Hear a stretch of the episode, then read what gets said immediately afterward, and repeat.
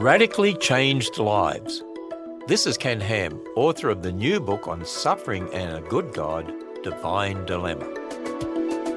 Before Jesus' death and resurrection, his disciples didn't understand Jesus had come to die. When he was arrested, they scattered and hid. Peter even denied Jesus. And yet, just weeks after the resurrection, they were preaching and also suffering persecution. Their lives were radically changed when they met the risen Lord. The disciples stood in front of thousands of people in Jerusalem and said, You crucified Jesus, but he is risen. If they just made Jesus up, their message would be crazy.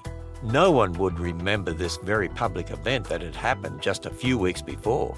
We can have full confidence that Jesus really lived. Find out more about God's Word when you visit AnswersRadio.com and listen to this program again and get more teaching from Ken at AnswersRadio.com.